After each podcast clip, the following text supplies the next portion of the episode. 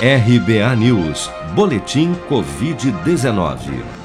O balanço oficial do Ministério da Saúde, divulgado na noite deste domingo, 27 de dezembro, aponta que no Brasil, 7.484.285 pessoas já foram infectadas pelo novo coronavírus, sendo que deste total, 191.139 morreram por complicações decorrentes da infecção desde o início da pandemia. De acordo com as estimativas do governo, 6.515.370 pessoas já se recuperaram da Covid-19, enquanto outras 777.776 seguem internadas ou em acompanhamento. Somente nas últimas 24 horas foram reportados pelas secretarias estaduais de saúde 18.479 casos e 344 óbitos pelo novo coronavírus em todo o país. Neste sábado, dia 26 de dezembro, o presidente Jair Bolsonaro afirmou que não se sente pressionado pelo fato do Brasil ainda não ter iniciado a vacinação contra a Covid-19.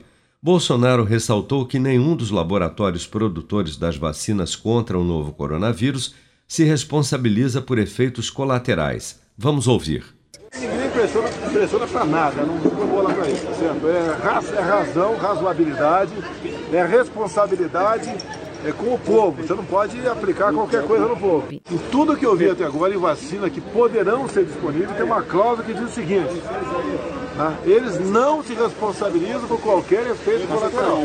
No domingo 27 de dezembro, o presidente Jair Bolsonaro postou em sua página no Facebook um texto intitulado A Pressa pela Vacina, em que afirma que, abre aspas, temos pressa em obter uma vacina segura, eficaz e com qualidade, fabricada por laboratórios devidamente certificados, mas a questão da responsabilidade por reações adversas de suas vacinas é um tema de grande impacto e que precisa ser muito bem esclarecido. Fecha aspas.